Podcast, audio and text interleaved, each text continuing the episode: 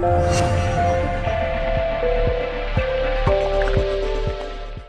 Väčšina domácností na Slovensku sa snaží triediť odpad, to znamená plasty dávať do žltých kontajnerov a preto mnohých ľudí mrzí, keď ten odpad skončí niekde inde, povedzme v spalovni alebo skončí na skládkach miesto toho, aby sa opäť recykloval. O tom, či sa to deje a ako sa to deje, budem rozprávať s pánom Oliverom Šujanom, generálnym riaditeľom spoločnosti Marius Pedersen. Dobrý deň, vítam vás tu u nás. Dobrý deň. Pán Šujan, takže otázka na vás veľmi ťažká. Dokážeme recyklovať všetok plastový odpad na Slovensku, ktorý ide do tých žltých kontajnerov, alebo nedokážeme? V súčasnosti nedokážeme recyklovať všetok plastový odpad. Dokážeme recyklovať niektoré komodity, ako sú PET flaše, pod ktorými si väčšina obyvateľstva predstavuje, že toto je plastový odpad. Ten tvorí ale iba 20% žltej nádoby. Takže z tej žltej nádoby väčšinu, povedzme tých 75% alebo 60%, neviem už aký je ten pomer, nedokážem recyklovať. A zase by som to rozdelil z tých e, troch štvrtín zvyšného odpadu z tej žltej nádoby sú komodity ako sú fólie alebo drogeria. To je odpad, ktorý sa recyklovať dá. Potom je odpad, ktorý je znečistený potravinami, alebo sú to odpady, ktoré sú, kde sú použité viaceré polymery alebo kompozitné obaly. A to je odpad, ktorý je veľmi ťažko recyklovateľný alebo nerecyklovateľný. Prípadne sú tam plasty, ktoré sú nerecyklovateľné svojou povahou. E, to znamená, že v tom ideálnom prípade, keď e, sa nazbiera odpad v tej žltej nádobe, tak by to malo smerovať celé na triediacu linku, tam by sa to malo vytriediť. Odpad, ktorý je recyklovateľný, ktorý nie je recyklovateľný, ten, ktorý je recyklovateľný, by sa asi mal recyklovať a ten, ktorý nie je recyklovateľný, tak čo sa s ním robí? Postup ste povedali úplne správne, ešte tomu samozrejme predchádza to, že občania samotní recyklujú, alebo teda nerecyklujú, ale triedia odpad e, v kuchyni, alebo teda u seba v domácnostiach. A to, ten ďalší stupeň prebieha práve v tých triediacich zariadeniach. A, a následne vlastne v ďalšie triedenie prebieha aj u samotných recyklátorov. Ten odpad, ktorý nie je možné triediť, alebo teda nie je možné ho recyklovať, tak je vhodný na energetické zhodnotenie. Energetické zhodnotenie to znamená, ide do spalovne, alebo ide do nejakých e, firiem, kde sa, povedzme, cementárni, kde sa asi spotrebuje na výrobu cementu? Optimálne eh, je, sú cementárne, ako dobrý príklad. Eh, na Slovensku sú 4 eh, cementárne, ktoré práve v, používajú alternatívne palivá, ktorými nahradzajú fosílne paliva ako čierne uhlie pri svojom výrobnom procese. Tam práve kľúčovú úlohu zohrávajú plasty. Tie, ktoré nie je možné recyklovať, ale majú vysokú energetickú hodnotu. Podľa toho, čo mi teraz hovoríte, tak dáva logiku to, že v podstate každý plastový odpad by mal byť takýmto spôsobom sprocesovaný. To znamená, časť by mala ísť na recykláciu, časť by mala ísť na, povedzme, na spálenie alebo prípadne do sklatok, pokiaľ nie sú kapacity, ale tie kapacity asi sú predpokladom na Slovensku. Nie sú na e, zhodnotenie, energetické zhodnotenie odpadov kapacity voľné? Ako to vyzerá?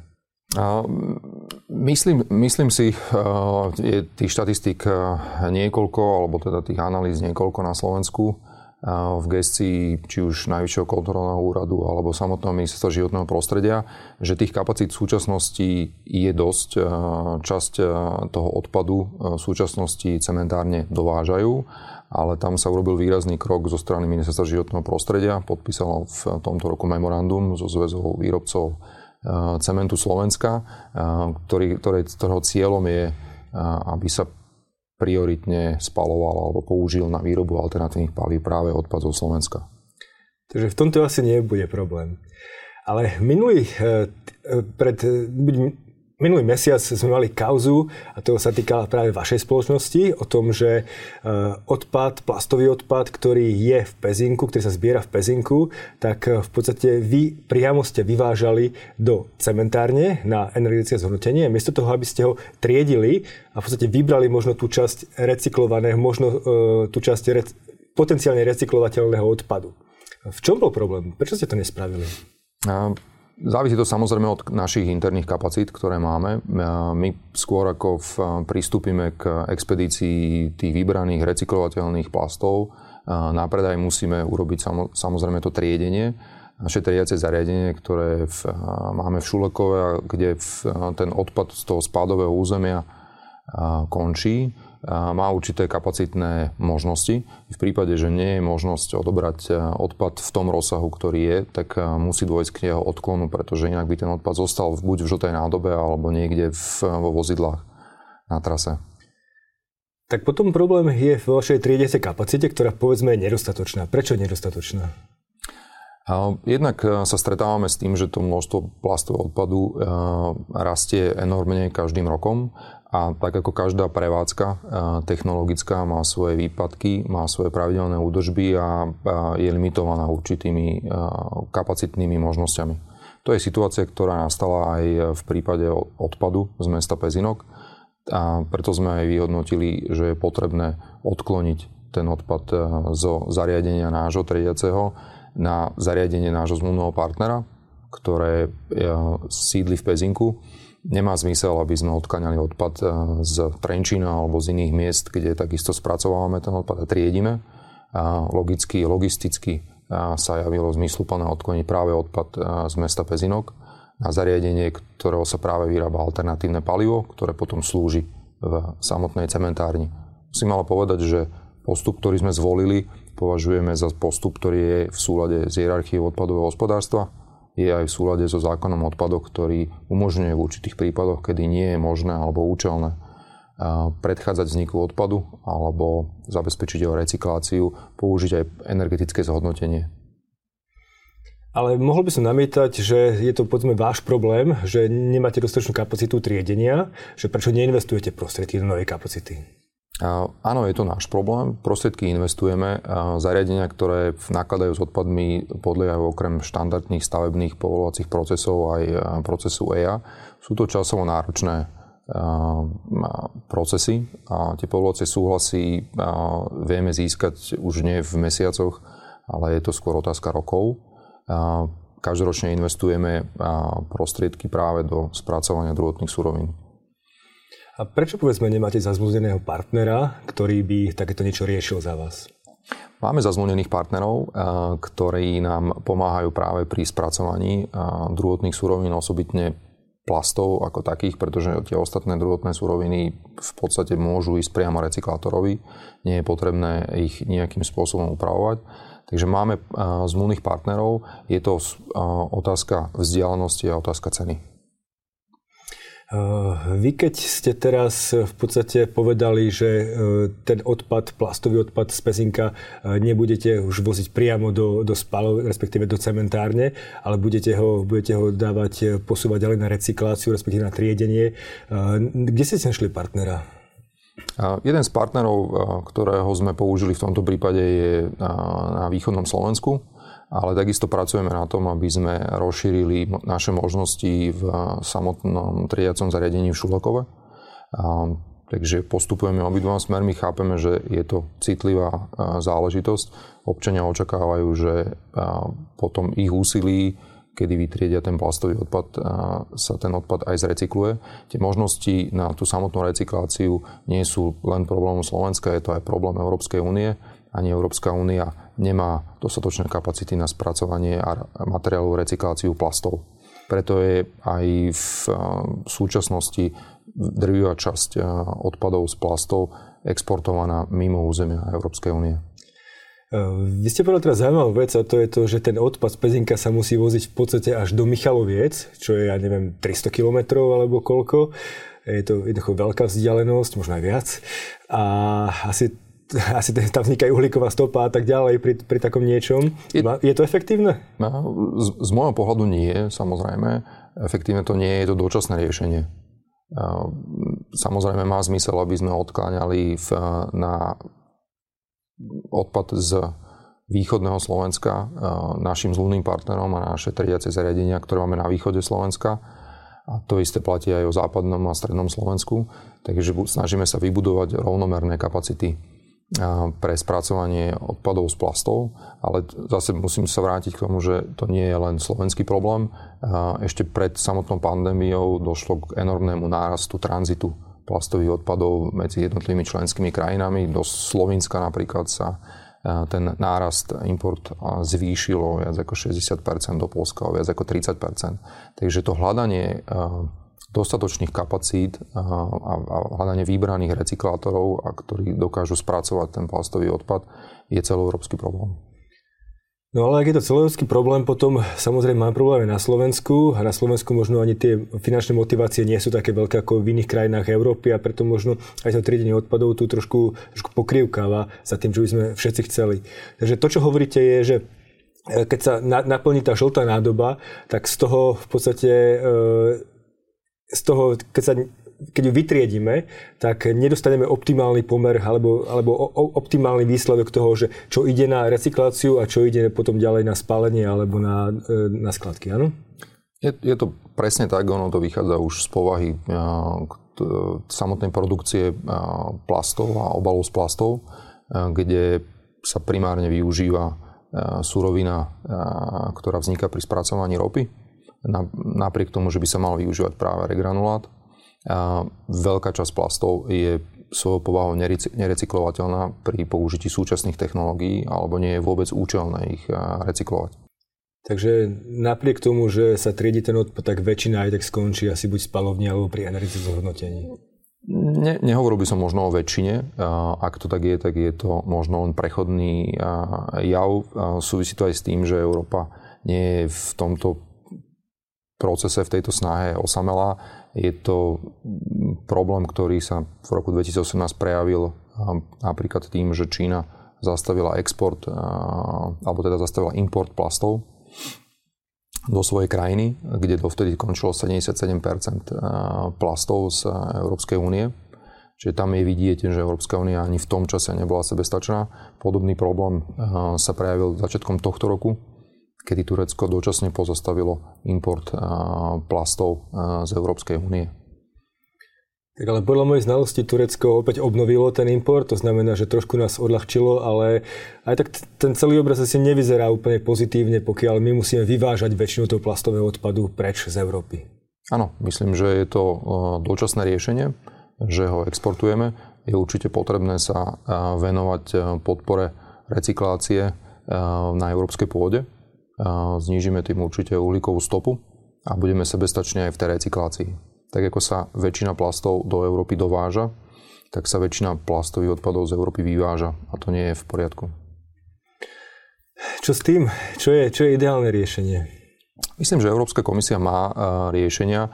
Jednou z, jednou z nich, alebo jedným z nich je v, snaha uvádzať na trh iba také plasty, ktoré je možné opakovane použiť alebo zmysluplne recyklovať. Sú na to rôzne nástroje, máme ich dokonca aj v slovenskej legislatíve, či už je to ekomodulácia, ekodizajn, environmentálne obstarávanie a podobne. Teraz na Slovensku od 1. E, januára budúceho roku, ak sa nemýlim, tak e, sa budú zálohovať PET flaše, čo znamená, že e, tie recyklovateľné veci už nebudú hádzané vo veľ- takej veľkej miere do tých žltých kontajnerov, ale budú osobitne recyklovateľné, čo je asi dobré, predpokladám. S tým súhlasím. A teraz e, problém je ale ten zvyšok, čo už bude v tých žltých kontajneroch. A, takže tým pádom sa ešte množstvo toho materiálu, ktorý tam je, e, bude mať schopnosť menej recyklovať ako doteraz. My pracujeme s podobným predpokladom a u nás e, tým, že sa venujeme práve tomu triedeniu tých plastov, tak budeme musieť určite prehodnotiť, akým spôsobom ďalej tie plasty triediť, na aké komodity a pokračujeme stále in, veľmi intenzívne v hľadaní eh, tých recyklačných možností eh, v Európe a mimo Európu, aby sme boli schopní umiestniť eh, tie ostatné zvyškové druhy plastov, ktoré v žltej nádobe sú, na samotnú recykláciu a vyhnúť sa tomu, aby tie plasty končili buď na skladkách alebo, alebo v spalovniach. To, čo v podstate naznačujete, že stále nedostatok tých spracovateľov, e, tých e, recyklátorov, ak to tak môžem nazvať, nie je petfliaž, tých asi je dostatok, ale tých, tých e, problematickejších surovín. Je to teda problém aj na slovenskom trhu? Určite áno. Myslím, že aj ministerstvo životného prostredia vyhodnotilo tú situáciu podobne v návrhu programu odpadového hospodárstva na rok 2021 až 2025. Tú situáciu vyhodnotil ako kritickú Európska komisia hovorí podobne. Čo sa týka spracovateľov PET fliaž ako takých, tak tam tie kapacity na Slovensku a v Európe sú. Tak ale to nie je ten najväčší problém. Nie. A to ale neznie celkom pozitívne. pre mňa, pokiaľ nevieme nejako rozumne recyklovať tie plasty, ktoré vo veľkej miere využívame, tak potom čo s nimi? Čo s nimi od budúceho roka? Budú skončiť predsa len aj tak, teda končiť predsa len aj tak v spalovniach alebo práve v cementárniach? Alebo na skladkách dokonca? No, verím tomu, že nie. Na skladky určite plasty nepatria, aj keď je pravda, že keď sa po skladke prejdete, tak tam tie plasty uvidíte, ale to sú plasty, ktoré, sa, ktoré v tej domácnosti unikli pozornosti občanov a skončili v čiernej nádobe, lebo tá čierna nádoba smeruje na skladku. Takže v, nemyslím, že takto, takto to skončí. Treba byť optimistický a hľadať nové riešenia práve pre umiestnenie plastov. Musíme v, si uvedomiť, že plasty nie sú len určitý ťahom technologický ľudstva, ale je to aj fenomén, ktorý má negatívny dopad na životné prostredie. A takéto vytriezvenie je určite na mieste, čo sa týka používania plastov, obalov z plastov a myslím si, že by sme sa mali pozrieť aj sami na seba a na našu osobnú spotrebu, pretože práve tá osobná spotreba je tým tou hnacou silou, ktorá produkuje odpad. To ale, čo hovoríte, tak môže byť šokom pre mnohých ľudí. No pre mňa to je určite a to je to, že ja som myslel, že veľká väčšina toho, čo je v tých žltých nádobách, je recyklovateľné a jednoducho, keď tam hodím aký obal od syra alebo niečoho, tak jednoducho sa to opäť využije, ale tak to asi nebude.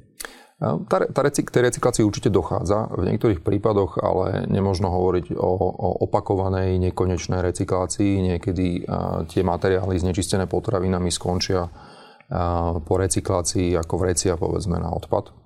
A ako vrece na odpad potom skončí na skládke komunálneho odpadu a tam vlastne končí ten životný cyklus toho polymeru ako taký. Takže k recyklácii došlo, ale iba jedenkrát. A to je celkom smutné a možno v rozpore s tými očakávaniami ľudí. Potom tá druhá asi lepšia možnosť ako skládky je spalovanie, respektíve energetické zhodnotenie. To je to, čo ide do cementární. A je to nejak ekologicky ultraškodlivé?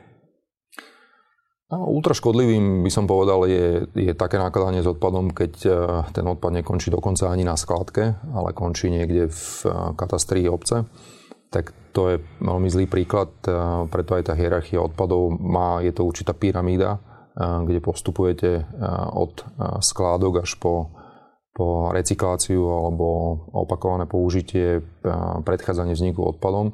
Takže áno, spalovne a energetické zhodnotenie nie je spôsob, ako opakovane použiť plastový odpad, ale považujeme ho v súčasnosti za riešenie, ktoré nám pomáha sa vysporiadať s enormným množstvom plastov, ktoré tu sú či je to v prírode, či je to súčasťou zvierat žijúcich v divočine, alebo je to v moriach. Takže najlepší a najekologický spôsob je prestať používať v podstate plastové obaly. Smeruje k tomu nejaká aj Európska únia, slovenská legislatíva, nejaká podpora takéhoto správania? Myslím si, že áno, možno hovoriť o nejakej pozitívnej motivácii, tá by mala byť skôr na to zníženie tej spotreby eh, ľudí a, v snahe teda triediť eh, v domácnosti. Na druhej strane v, eh, Európska komisia tlačí na výrobcov, aby používali materiály, ktoré je možné zrecyklovať. To je pozitívny krok, ale poďme teda o týchto všeobecných vecí a zodpovednosti každého jedného občana k vašej spoločnosti, pretože vy ste teda vozili uh, celý obsah tých žltých kontajnerov z Pezinka krátkodobo, aspoň tak ste, ste to prezentovali, uh, rovno do, uh, na energetické zhodnotenie. Takéto niečo má nejaký pre vás asi pozitívny ekonomický, ekonomický benefit? Je to niečo, čo je pre vás zaujímavejšie ako ten odpad triediť, alebo nie? Ekonomicky je pre nás najlepšie ten odpad triediť, Vznikajú tam samozrejme náklady, ktoré máme pri použití tých technológií, či už je to elektrická energia, alebo sú to odpisy a samozrejme práca ľudí, ktorí sa venujú tomu triedeniu. Čiže keď to porovnám s tým, že takisto musíme platiť za odpad, ktorý odvezieme na energetické zhodnotenie, nedostávame za to žiaden príjem, takže musíme za ňo platiť. Výhodou toho triedenia samotného je, že sa vieme dostať k časti obalov z plastov, ktoré vieme predať recyklátorom. tým pádom si vieme znížiť náklady. Takže to preferované, ekonomicky preferované riešenie je triedenie za účelom recyklácie. Ak to nie je možné, tak prichádza potom na stôl energetické zhodnotenie. Takže vy, keď dáte odpad na energetické zhodnotenie, tak za to ešte platíte. Teda cementárne platíte za to, že ho môže v podstate spáliť. Áno. Áno. Platili by sme podobne, ak by sme odpad doviezli na, skla- na spalovňu.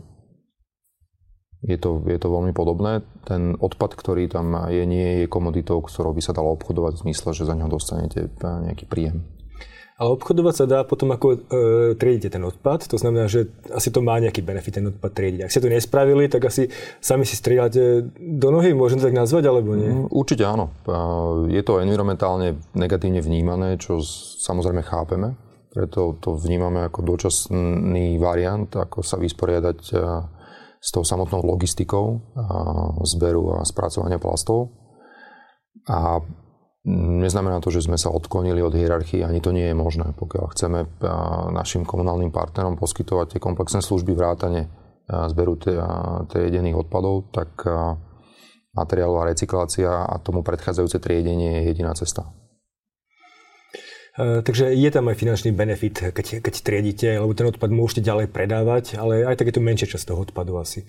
V prípade plastov e, je to menšia časť, e, u papiera je to napríklad e, takmer 90% alebo takmer 100%. To isté platí pre kovy napríklad a sklo, kde je to komodita, za ktorú dostávame príjem. To nám vlastne čiastočne kompenzuje náklady, ktoré máme so samotným zberom a prípadným triedením. Ale aj tak asi narážame na ten problém triediacich kapacít, respektíve recyklačných kapacít na Slovensku, čo je asi alfa omega celého problému spracovania plastov. Myslím si, že toto je práve to zhrnutie, ktoré trošku prekračuje tú kauzu v Pezinku a prekračuje čiastočne aj, aj možnosti, aké má Slovensko. A je to vec, ktorú si myslím, že je potrebné riešiť na úrovni Európskej únie. Ako by ste to riešili vy? Európska komisia na, na to ide správne. To znamená, že dotlačiť eh, výrobcov eh, používať naozaj také druhy plastov, ktoré sa dajú zrecyklovať. Chýba mi trochu podpora v eh, tých recyklo, recyklovaných, chýba mi trochu podpora recyklačných kapacít.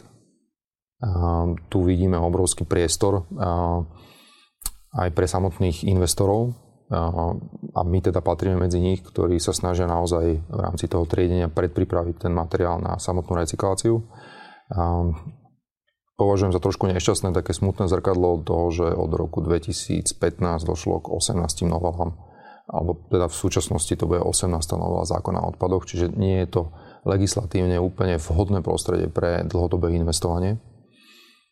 Takže je tu niekoľko možností, ako napríklad upraviť systém rozšírenej zodpovednosti výrobcov, ako ten koncept zmeniť a, a v, možno s nejakými referenciami na okolité štáty.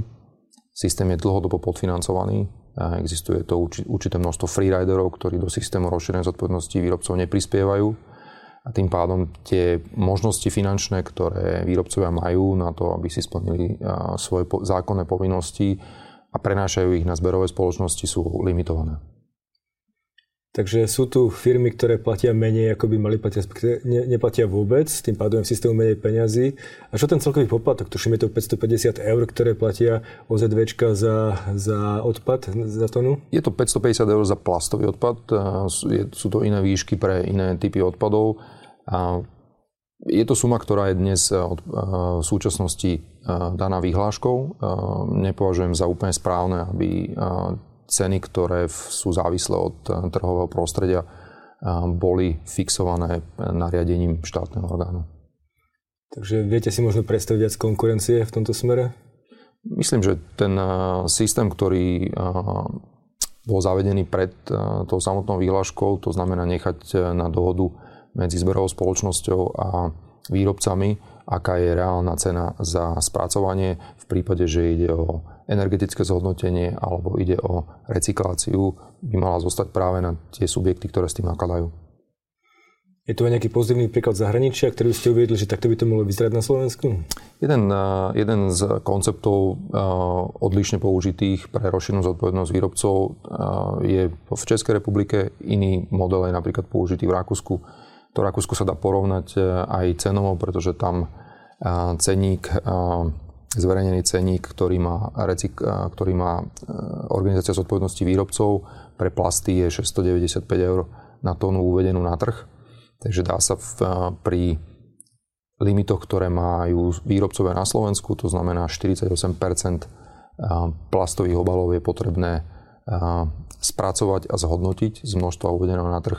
Z tohto sa dá určiť, alebo teda vyplýva z toho jednoznačne, že ten systém disponuje výrazne menším množstvom prostriedkov ako v Rakúsku. Takže problém si je aj podfinancovaný systém zberu odpadov na Slovensku. Určite áno. A ešte posledná otázka. Ministerstvo komunikuje, dá sa s tým tento problém riešiť? Ministerstvo životného prostredia je pre nás úplne kľúčovým partnerom.